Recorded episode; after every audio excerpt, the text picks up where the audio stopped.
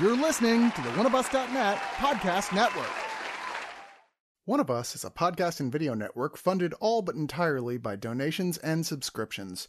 We do accept pitches for audio based or banner ads, but on a case by case basis. If you're interested in that, contact us at oneofusnet at gmail.com. With the amount of audio and video content we generate, it is expensive and extremely time consuming to keep things running. Please go to the webpage oneofus.net and sign up for a subscription at 2 5 10 or $25 and get a ton of bonus content. One of Us needs and appreciates all your support.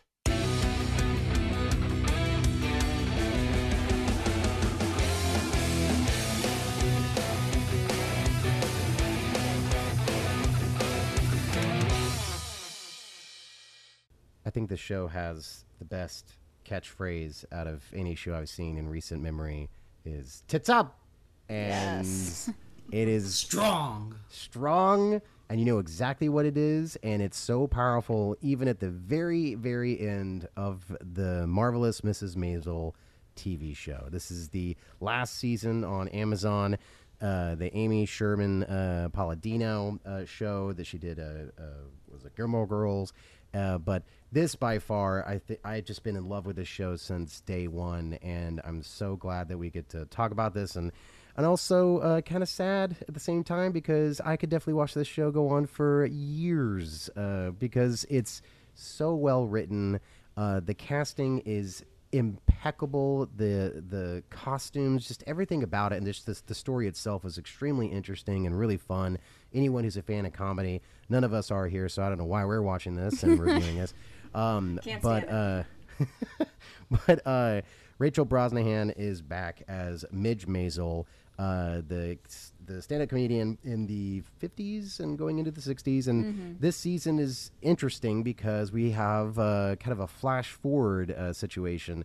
Uh, fans of Barry will know what we're talking about here. I was Uh, just about to say there's kind of a theme going on this year. It really is. Or a- any anime. and any anime. but um so we we the last time that we saw midge she was uh, uh basically she had uh shy baldwin's uh, whole like thing going on where she was going to travel with him and then she fucked it all up because she has a habit of doing that. Where in the past four seasons she's almost made it and then she does or says something out of earnestness. She in, in this particular uh, case with shy baldwin she he is uh, closeted and he can't like make it well known that he is actually gay. So she basically says it on stage and then it just fucks her career and then she has no idea what to do. And of course she talks to lenny bruce and lenny bruce is like get out there and do something and do it your own way so we now find her uh, kind of in, you know, aimless, but now she uh, has a chance to work on the Gordon Ford show, which is more or less the Johnny Carson show. Because th- this this TV series is really interesting, where it melds reality and fiction together. Because Lenny Bruce is in it, um, but Midge Maisel doesn't exist. It's more or less jo- uh, Joan Rivers uh, than anyone else, and uh, and you know Gordon Ford doesn't exist. Blah blah blah. Anyway we get to see her trials and tribulations, uh, how the show normally does it, but we see some flash forwards and basically getting some hints that she does become successful, which I don't think is necessarily a big spoiler here because she is too ga- goddamn good to actually not make it. Anyway, to talk about the Marvelous Mrs. Maisel season five with me, I have Melina, Hello. I have Danny Doggett, Running from his past Doggett. and we have Rose. Hello, hello. and I'm right. So, um, you know, w- when we review TV shows, it's kind of hard to talk about uh, every single thing, um, like the whole overarching story of what, what the season uh, goes for. But what I think is uh, what we could talk about at least is some of our like our favorite episodes, our favorite moments, and also just overall feeling. Because I think I, I've talked to a few people about this that there's been a little bit more ups and downs with this particular season. I don't think everyone was really on board with the flash forward aspect where we got to see where everyone was and uh, and some people you know not knowing where they are uh, and and did the the very very end really stick the landing i would love to hear what you guys have to say about this so danny how about you lead the way Well, I think it's I'm I'm, uh, I'm pretty much well known as the person who likes the show the most. In uh, previous reviews, I was there by myself defending this show from the likes of Rose and other haters who would say things like uneven or characters acting strange, n- nonsense like that. I just enjoyed seeing, you know, what happens to her, in little bites, and then going back to the main story. It's a fun little device. It's not a big deal to me. Yeah. And by the end, I do think they stick the landing, and it you know it gives me an I gave an approval tear shed about it because oh yeah. it was just a nice little show that ended. I I agree with you. I unadulteratedly loved this season. Uh, like every piece of it. I love the flash forwards. Um, I I love all the uh, allusions to other real people, especially the very very end, which that I that killed me. Uh, and because I'm a really big fan of these two comedians that used to do exactly what they. Um, uh, Midge and uh, Susie were doing at the very uh, end of the show, and um, but yeah, uh, yeah, I just thinking about it gets me emotional. But uh, but uh, Melina, what did you think about the season five? Uh, well, I think that this show hit its apex with the Catskills episodes in season two. Yes. Uh, but I have been a, I've also been a major uh, defender of this of this series, especially season three, which I actually think kind of gets a bit of a bad rap. I really, to this day, don't know why. Uh, season four was the one that had some major ups and downs for me, and that mainly had to do with the Shy Baldwin aspect of that, which to this day I don't think the show ever addressed properly. Uh, I I think that sh- I think that was kind of like a lack of awareness on its part, but even then, I thought that season four ended on a great high note, with Midge having to be humbled from major mistakes that she has made. And for this season to open when it does, having her just come right out to Susie and said, "You know what? I screwed up. I made a horrible mistake, and I am sorry. I have been selfish." And what I love about this season, one of the many things I love about it, is that it really is her, I think, for the first time in her life as a major comedian, having to just realize, you know what, I have to basically buckle down and take the jobs that I don't want, that no creative really wants. And really having to struggle through the struggle through the trenches in order to actually be where I think I should. And that to me actually it reintroduced me and it reintroduced me to what I loved about Midge in the first three seasons. Uh, but yeah, the flash forwards, I thought that those were great.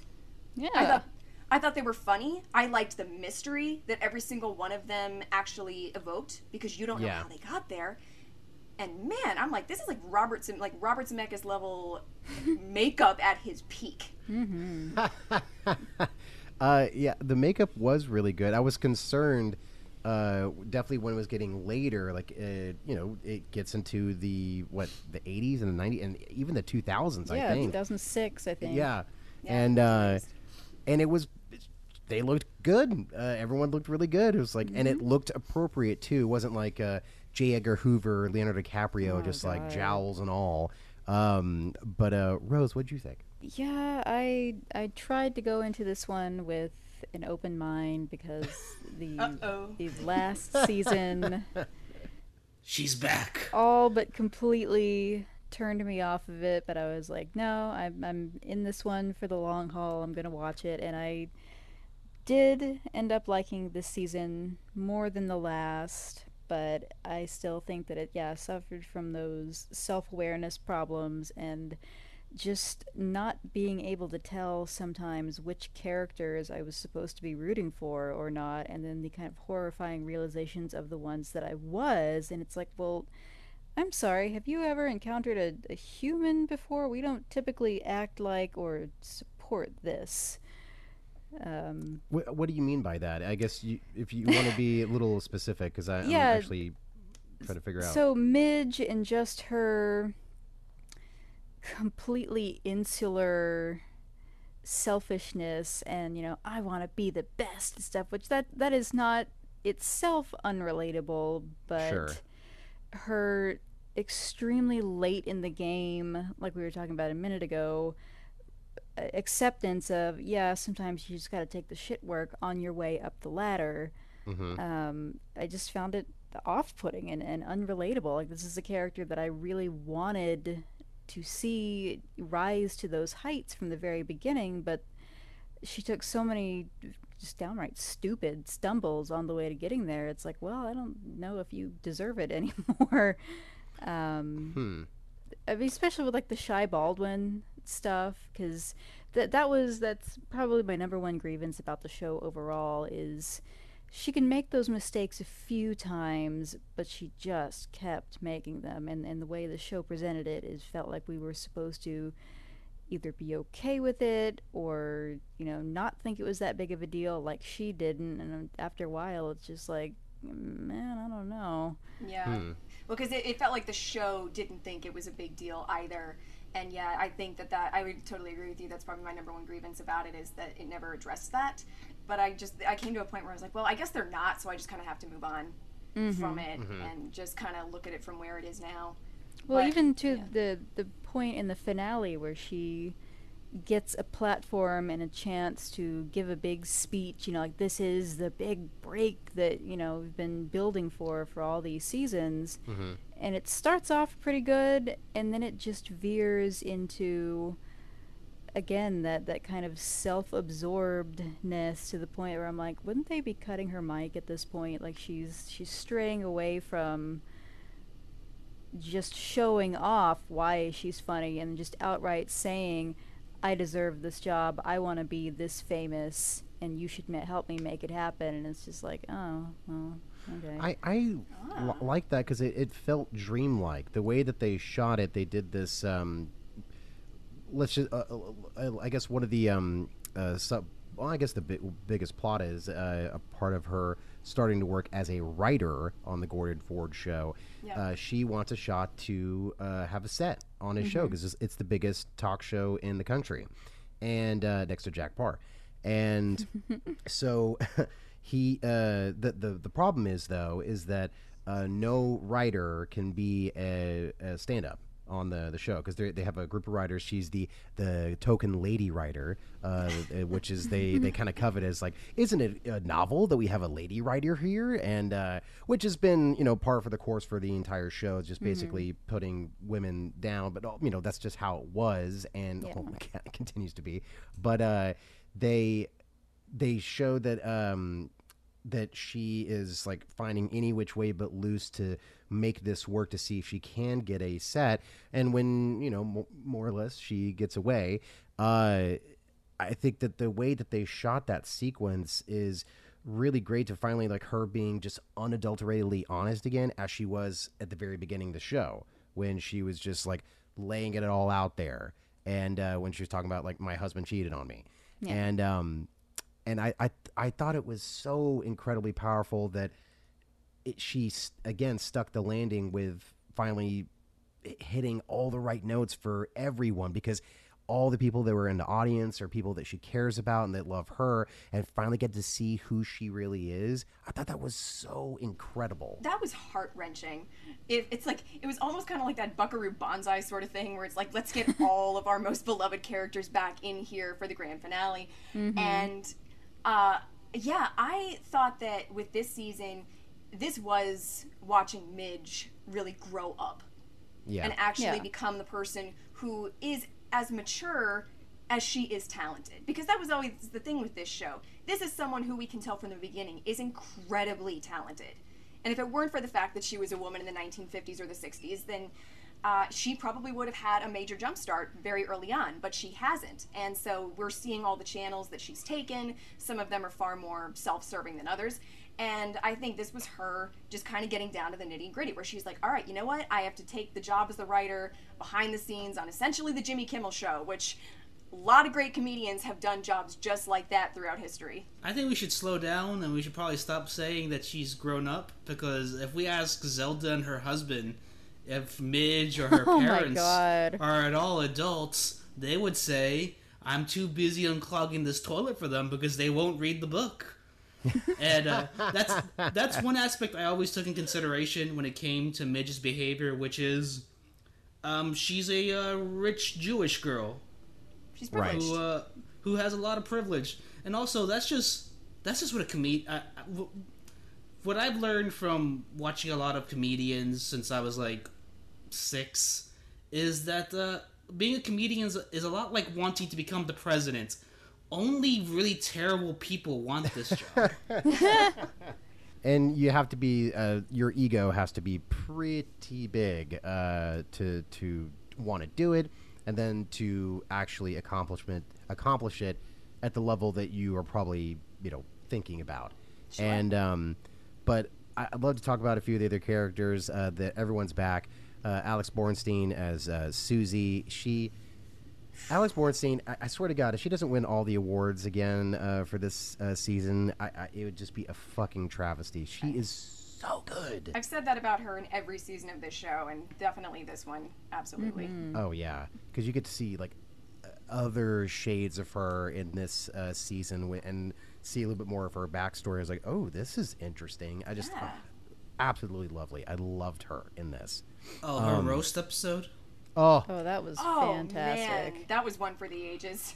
there is a, an episode. Uh, it, it can kind of go up there as like the uh, what is it? The the what's what's his name? Uh, Ron, Ron Swanson. Uh, who's the guy who plays him? Uh, Nick Offerman. Offerman. Nick Offerman. The Nick Offerman episode in Last of Us, which was a huge deal when Oh, that yeah. came out. Man, and then don't make me this, cry. and then they had a, a Friars Roast episode, which is a flash forward episode all about Alex Borstein's character Susie, and uh, and it is front to back one hysterical and two just really fun the way that they're telling all these stories about how uh, Midge and her were becoming successful and how they had like a falling out and all these di- different things that are going on. And it's all like a game of telephone from all these like great stand-up comedians that are there roasting her and it's like you know what i heard was this and then it just goes into what they heard and it's sometimes it's even the same situation but they all heard something different and it's fantastic Right, it's like almost like a. It's like uh, watching Clue. Where you're Yes. kinda like, yeah, how is Oh, like man. what did happen? But man, the cameos in that episode. It's like I got excited about some of the cameos in Barry this uh, in its final season, but I'm like the ones in this episode alone. I was like, oh my god, that is Yeah. So many, so many Mad TV cameos. I'm surprised Bobby Yeah. Lee wasn't there. Right? Are we sure he wasn't? I don't know. Somebody had to film it. Oh, I've loved Susie ever since I realized she sounds like Snap from Chalk Zone. And of course, we have uh, Rose and Abe, uh, Midge's parents, uh, Marin Hinkle, and the incredible Tony Shalhoub. Tony Shalhoub, okay, and also Kevin Pollak and uh, uh, Caroline Aaron as uh, Shirley and uh, Moishe as uh, Joel's parents. Uh, Joel is the uh, Michael Zegen. Um, I would watch a show right now just of Moishe and Abe talking and doing things together and Annoying hating each, each other. and annoying each other. Like do an odd couple show just with those two actors. For, for God's sake, just do it. It is Absolutely. they are so fucking funny, and Tony Shalhoub is just a comedic genius. Like just every single thing that he does and how he inhabits a character, and definitely as this is Abe, it there's there's an episode where he thinks he's being or like someone is coming on to him and him trying to figure out what to do and talking to his boss about it. It is hysterical. Uh, I oh there's there's so many fucking things. Uh, and he gets an he gets a moment towards the I think it's the penultimate episode, which Yes. brought me to tears. It's just this one long shot. It's like this very slow pull in of him, and it's just him talking, and I was just like. This is the apex of this character, which Yeah. every season I think they've hit that with him. yeah, And then they just keep topping it, and like so much of that is just Shalhoub and what a genius he is. So much of what he says is, I'm sure, what a lot of people watching wish that their own parents would say Yeah. or think about them. And just every single word was just so perfect and just Mm-hmm. hit you straight in the heart. And then they'll say some ridiculous shit like, "Don't talk to your uh, child till they're five. Yeah. I did not talk to my son for five years, and finally, he was a genius. uh, it's They almost pulled it off of how much they ignore these kids. I know. Right, the, right. the kids were props until this season.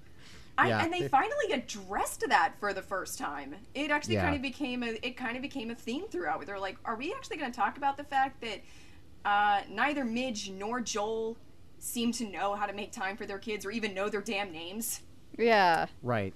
I I think that is uh, kind of what you're saying, uh, uh, Danny. Is that um, you know when you become a, a comedian, uh, and especially if they're referencing uh, like Joan Rivers. I mean, there. I mean, granted, she had a really great relationship with her daughter like later on, but I know that there was like a lot of contentious relationship between them, and that's what ends up happening. when you become like a huge star, is like, and plus you're just so hyper focused on it that a lot of things just fall by the wayside. And uh, I mean, even finally, Midge was uh, she didn't really have a uh, love interest uh, this season, except for Joel in a lot of ways. Um, that it, she finally just got to focus on Hey, you put some respect in that name. Joel is the best ex-husband a wife in the '60s could ask for. She is. He is the best husband a wife could ask for who has ever He- cheated on her. He'll only cheat on you one time. He won't beat you. I mean, come on. What do I will gotta list allow you to make fun of him on live television. so let's go into final thoughts then. So Danny, how about you lead the way? Uh, what a, what a, what a just a nice, pleasant show to watch. Not since Schitt's Creek have have I just had a nice comfort show to hold me down during these trying times. And I mean, good on good on this actress. She embodies the the the youthful energy of a Jewish woman so well. I was trying to do that Spider that Spider Man joke, but I forgot what the writer said about the youthfulness of a black teen. Oh, the But- the emphatic swagger of a black teen. the emphatic swagger of a Jewish woman.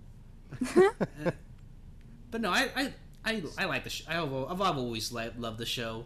Um, it this is one of those shows though. I can get most of my friends to watch it. Shameful, shamefully, mostly because the main character shows uh, her, her breasts in the first episode. But after that episode, they're hooked. Bonk.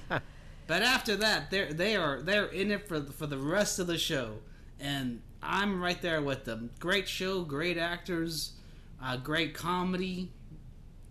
I I'm gonna miss this. Uh, uh, we're losing a lot of shows this year, and I'm I'm I'm starting to really feel it now. It's Yeah. And there's a writer strike happening. He's like oh, I might have to rewatch the show a few more times. So uh, oh no. I'm gonna give this a strong eight out of ten times your friend sells you to the mob. Uh, Rose, what are your final thoughts?